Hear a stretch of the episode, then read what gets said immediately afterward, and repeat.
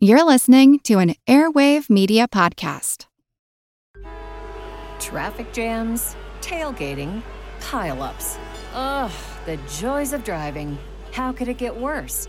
The federal government wants to have a say in what you drive. That's right. The Biden administration's EPA is pushing mandates that would ban two out of every three vehicles on the road today.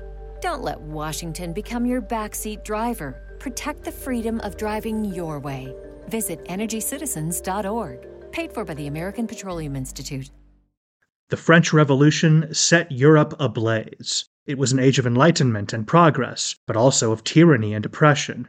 It was an age of glory and an age of tragedy. One man stood above it all. This was the age of Napoleon. I'm Everett Rummage, host of the Age of Napoleon podcast.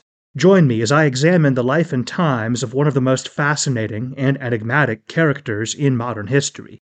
Look for The Age of Napoleon wherever you find your podcasts. It's a long way to Tipperary. It's a long way to go. It's a long way to Tipperary to the sweetest girl I know. Hello, everyone, and welcome to History of the Great War, episode 79. This week, I would like to thank all of the podcast's Patreon subscribers, and especially the two new supporters, Ulan and Michael. They help make this show possible for everyone who is listening, so make sure to send them some pleasant thoughts as you listen to this episode. This is our second to last episode on the Battle of Jutland, and it's finally time for the full power of the Grand and High Seas fleets to meet. I should probably say that everyone might want to temper their expectations, because it will not last very long, and will be pretty much the opposite of decisive. Up to this point in the podcast, most of our discussions have been around land battles during the war. In these situations, the generals were very concerned with holding specific positions. They were also trapped by their relative immobility and holding positions once they were attacked or once they had taken some land. This is pretty much the entire reason that the Western Front happened. At sea, there were no such constraints. With the speed and mobility of ships and the fact that they could not really hold the ground in the same way that you can on land, there were really no constraints at all. When an admiral saw that he was in a bad spot, he did not have to slowly find a way to withdraw, likely suffering many casualties in the process, like what would happen on land. Instead, he could just run away. And this is exactly what Scheer would attempt to do when confronted by Jellicoe and the Grand Seas fleet.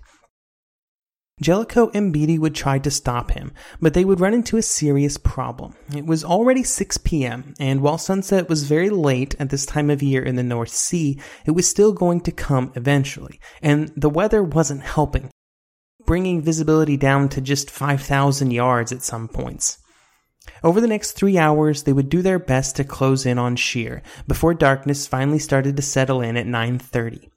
During that time, there would be engages, disengages involving something called a Gefechtswendung, think, and then more re-engages and then more disengages, all while, while both admirals were trying to put their ships into the best positions to engage the enemy that they could barely see. Now it is time for the largest naval battle of the war, and I think the largest one in history up to 1916. So let's get to it. We ended last episode with Jellicoe making his very important decision on how he should deploy his forces, a decision he had to make without a lot of information on where the Germans were. Sir Julian Corbett, official Royal Navy historian for the Great War, called this decision, quote, the supreme moment of naval warfare, while Professor Arthur Marder called it, quote, the peak moment of the influence of sea power upon history. I love, love, love these hyperbolic statements by historians. Regardless of how much stock you put in this specific moment and what it means in the history books, apparently those guys thought it meant a lot. Jellicoe turned his ships to port, and the battle was on. After they turned, they could see the Lion to the south and the other battle cruisers under Beatty firing to their south at an enemy that was at the moment outside of the Grand Fleet's area of vision. With the big ships turning, there was also a frantic moment of smaller ships that were trying to conform to the new course. Destroyers and light cruisers all pass right through the coalescing battle line of dreadnoughts to try and get into position. And out in front, Beatty was racing to get ahead of the fleet, to get in his position at the head of the line. It would take 15 minutes for the dreadnoughts to get into proper order, and for other ships to get out of their way and during that time the German guns were still firing, mostly at Evan Thomas. As he came north, he expected the Grand Fleet would turn to starboard, which would put his ships right at the front of the line. Perfect. However, he soon realized that the fleet had turned the other direction, a decision which I'm sure made his men a bit disappointed, since they would be at the rear of the line instead of leading it.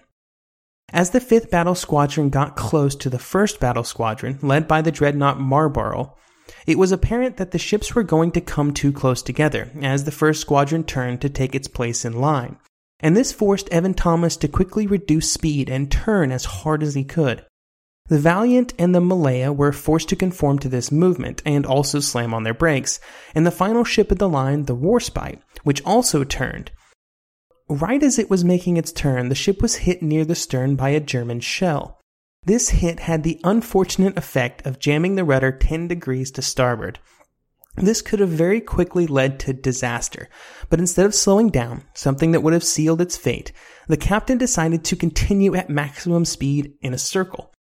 For a while, the Warspite was being fired on by a good portion of the German ships. Something like 20 full salvos were fired at the ship as it made these big circles, because it couldn't do anything else.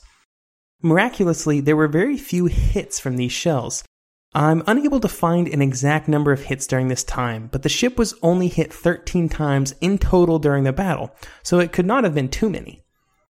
The crew worked as fast as possible to try and get the rudder to once again work, or at least get to the point where it was not jammed in one direction. It took some time, long enough for most of the ships to move on without the warspite. When some control was restored, the Warspite tried to join the battle line once again, but Evan Thomas sent it home. And at about 9 p.m., it started that direction. For the Warspite, the war was pretty much over, with only an accident of running into another ship to look forward to. But there would be another war in its future, a story for another day. The first shells from the British dreadnoughts at the German ships seem to have been fired by the Marlborough at about 617 at a range of 13,000 yards. For the next 15 minutes, only about a third of the British ships could engage the Germans, and for once, it was not because of their positioning or because of the weather. Most of Jellicoe's ships had a problem. With Beatty racing in front of them to try and get ahead of the line, the amount of smoke that his ships were generating made it impossible to see the German fleet, let alone engage them. To try and reduce this problem, Jellicoe sent out an order to reduce speed to 14 knots, which would let Beatty get out of the way a lot sooner. However, not all the ships in the line received the order in time, and the battle line became a bit of a mess, quickly bunching up and having to turn out of the way to avoid collisions. One group of ships that I have not talked about much was the three battle cruisers under the command of Rear Admiral Hood. This group was made up of the Invincible, Inflexible, and Indomitable. Man, I love British ship names. And these were the three battle cruisers that had been sent north to Scapa Flow in exchange for Evan Thomas so that they could get in some gunnery practice uh, at the better ranges used by the Grand Fleet. When they and when the battle had started, they had sailed out of Scapa Flow under the command of Jellicoe. When Hood saw how the line was developing, he made a quick decision. Generally, his position would be at the rear of Beatty's ships, but with the position of Beatty, Jellicoe, and himself, he made the correct call and instead got ahead of Beatty, so as not to cause yet more confusion. This did mean, though, that these ships found themselves at the head of the entire British line and gave them the opportunity, fresh from gunnery practice, to engage the Lutzow and Derfflinger at just 9,000 yards, well within their engagement range. The arrival of this new enemy put Hipper in a spot where he had to make a decision. His five battle cruisers were in pretty bad shape. His flagship, the Lutzow, was so bad that the bow was so deep in the water that the water was often sloshing over the boards, and this forced Hipper to abandon his flagship so that it could be moved out of line and head back home. He boarded a destroyer with the goal of coming alongside the Moltke to, bo- to board and resume command. Unfortunately for Hipper, the course of the battle meant that he would remain on this destroyer until 10 p.m. without really any ability to control the course of the battle. His battle cruisers would continue to be impactful on their own as the course of events moved forward, even in their current very beat up state where a couple of them couldn't even fire a shot. They were being fired on, but they were still able to dish out some punishment, and for the moment, most of that ability was focused on the Invincible. The Invincible was hit several times before a shell hit the aft area of the ship, and suddenly the Invincible exploded. It is probable that the shells that caused this damage came from the Derfflinger. In what was becoming a very common occurrence on board the battlecruisers, a shell had penetrated one of the turrets and had ignited the powder in that turret, which then caused an explosion that traveled down to the magazine, which caused the ship to just go boom. The Invincible basically just broke in half, with both halves sinking separately. In an interesting occurrence, the ship did not actually sink all the way, because in this area the sea was only about 180 feet deep, and the ship, even cut in half, was longer than that. So when the two halves of the ship sank, they went vertical and stuck up on both ends. Unfortunately, this did not help the men on board, and only six men out of over a thousand would survive. With the battle lines engaged, the German ships found themselves in a tough spot.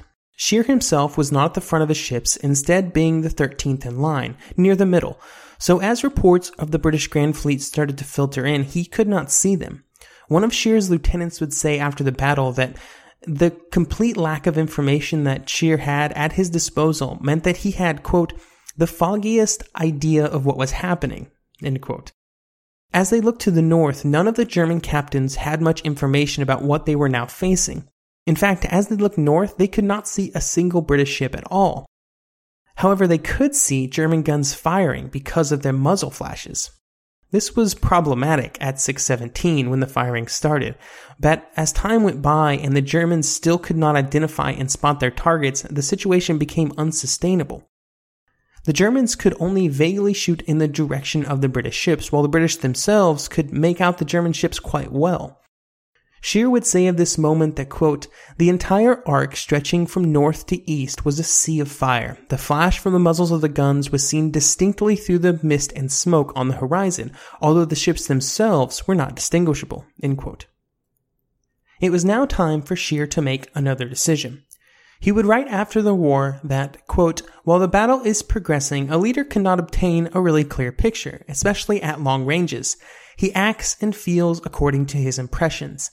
End quote. Scheer would quickly decide that the only course of action was to break contact with the British, and the order he sent out to his ships was give me a moment here Gefechtswendung nach Starboard, or battle about turn to starboard. When this order was executed, every ship in the German line was expected to make the hardest 180 degree turn that they could, all simultaneously, they would then go in the exact opposite direction at the same speed. While this was executed at Jutland, it went off beautifully. At 6:36 p.m., Jellicoe records that he looked south and was quite confused. The ships that had been right in front of him, sailing right towards him, were now completely gone. Very few of the British captains had seen the Germans turn. They were too busy supervising their own ships.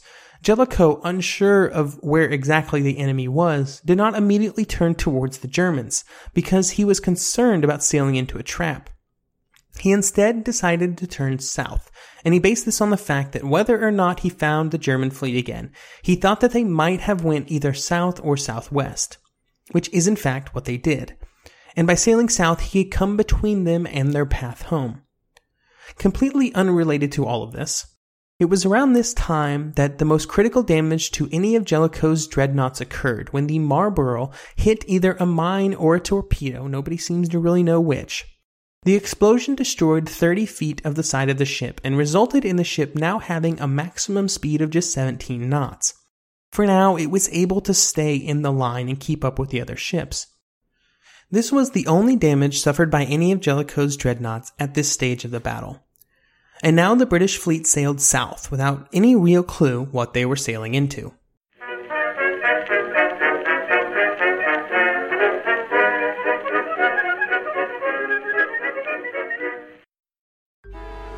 traffic jams, tailgating, pileups. Ugh, the joys of driving. How could it get worse? The federal government wants to have a say in what you drive. That's right. The Biden administration's EPA is pushing mandates that would ban two out of every three vehicles on the road today. Don't let Washington become your backseat driver. Protect the freedom of driving your way. Visit EnergyCitizens.org. Paid for by the American Petroleum Institute.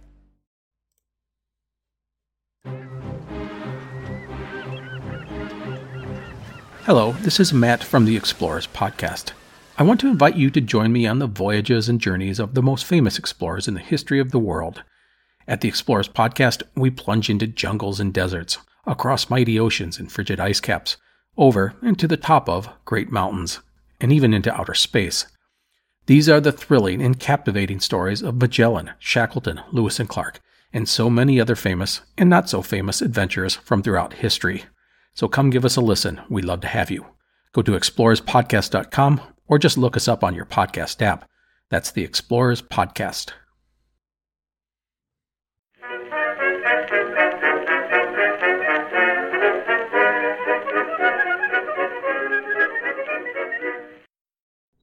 Scheer continued on his new course for 20 minutes, steaming away from both his home port and the British. Then he did something that nobody expected. He once again sent out the order, Gefechtswendung nach starboard, and the High Seas Fleet executed another about face. Only this time they were headed into instead of away from the British fleet. Why on earth would he do this? Willfully and intentionally go into the Grand Fleet. That is a fantastic question, and I'm sorry, I don't have a great answer. Scheer would later claim a few different reasons for this move. The first was that, quote, acknowledged purpose was to deal a blow at the center of the enemy line, end quote. Later, when the Kaiser asked him the very valid question of what on earth he was doing, he would go into a bit more detail, quote, it was as yet too early to assume night cruising order. The enemy could have compelled us to fight before dark. He could have prevented our exercising our initiative. And finally, he could have cut off our return to the German Bight. There was only one way of avoiding this, to inflict a second blow on the enemy by advancing again regardless of cost, and to bring all of the destroyers forcibly to attack. Such a maneuver would surprise the enemy, upset his plans for the rest of the day, and if he and if the blow fell really heavily, make easier a night escape. It also offered the possibility of a last attempt to bring help to the hard-pressed Wiesbaden, or at least of rescuing a crew, A bit of information I forgot to mention earlier. The Wiesbaden was a German light cruiser that had been disabled by a British shell slightly before Scheer ordered his original term, so it was helpless against the British. After the war, Scheer would claim that, quote, the fact is, I had no definite object. I advanced because I thought I should help the poor Wiesbaden, and because the situation was entirely obscure since I had received no wireless reports. So it's, it's not even clear that Scheer really knew what he was doing here, but that's okay. All, all of it to say is that the specific reason why he made the turn is somewhat beside the point. What matters was that he did, and the Germans were going to meet the Grand Fleet again. Nothing had really changed in terms of weather or visibility. They would still be on the bad end of both. But here they go. At 704, the German ships started to come within the visual range of the British ships, and once again the firing started. First the St. Vincent, then the Neptune, then the Revenge, then the Agincourt, so on and so forth down the British line. At 7.05, in an attempt to get more of his ships into the action, Jellicoe ordered all of his ships to turn towards the enemy, which meant that they would not be perfectly in the battle line, but at least they would all start engaging the Germans as soon as possible.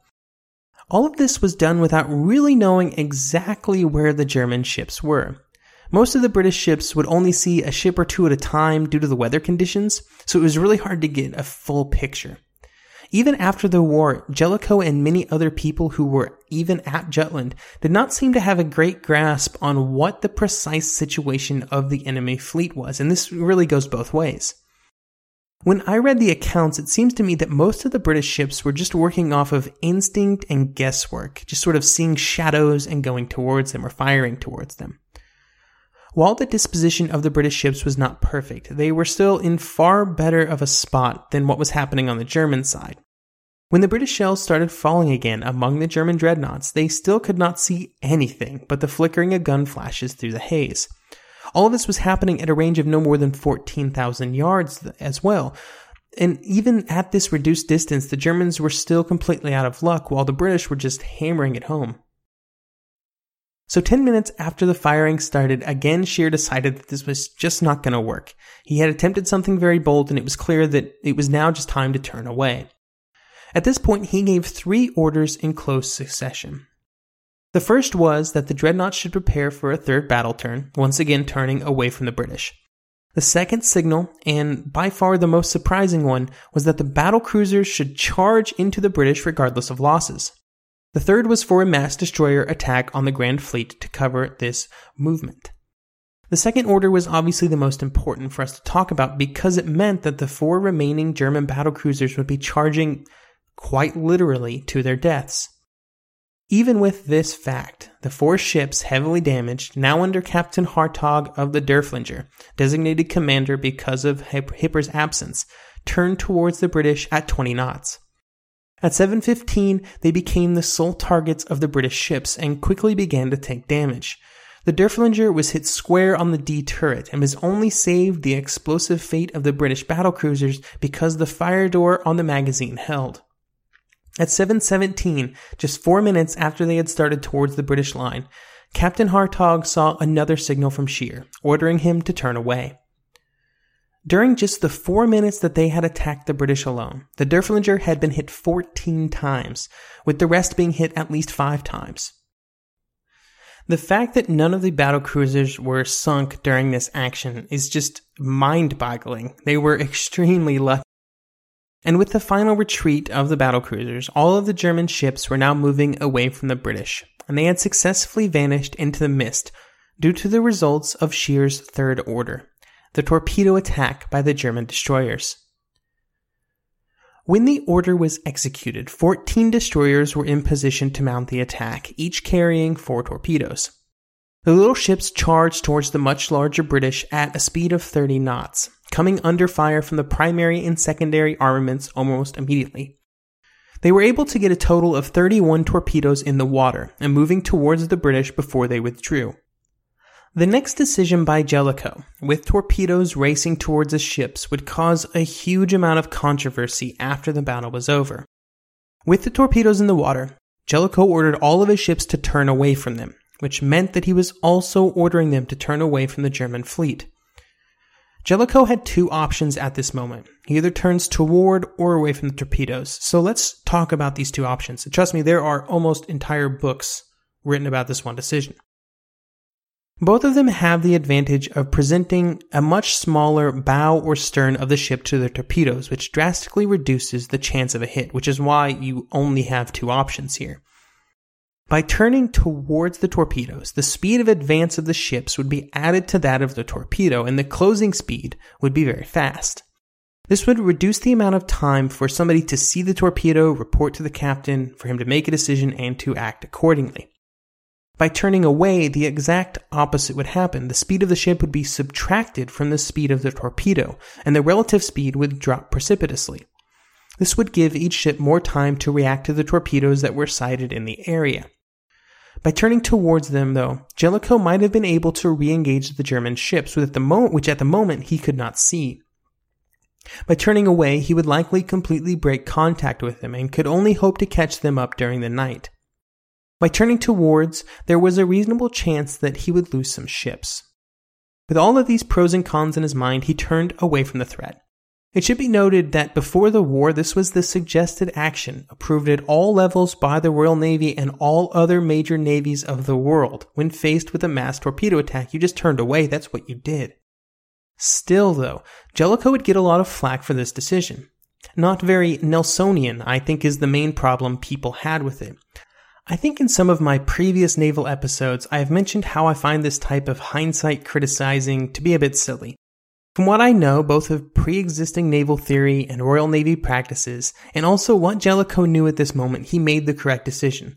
Could he have been more bold? Sure. Could he have damned the torpedoes and went full speed ahead? Sure.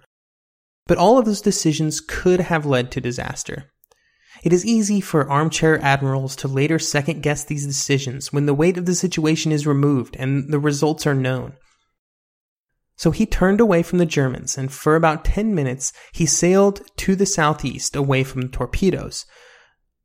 When he turned back, the British were now 12 miles from the nearest German ship, but of course they did not know that. However, at about 8 p.m., one of Beatty's light cruisers was able to spot a German ship, probably one of the battle cruisers, and then news made it up to Jellicoe. Therefore, he turned his ships to the west, uh, remember, he's quite a ways behind at this point, and Beatty sent his light cruisers in that direction to try and get a better bead on the situation and report back. However, by the time all of this happened, the light was failing, and for the men of both navies, they were settling in for what was sure to be a very long night.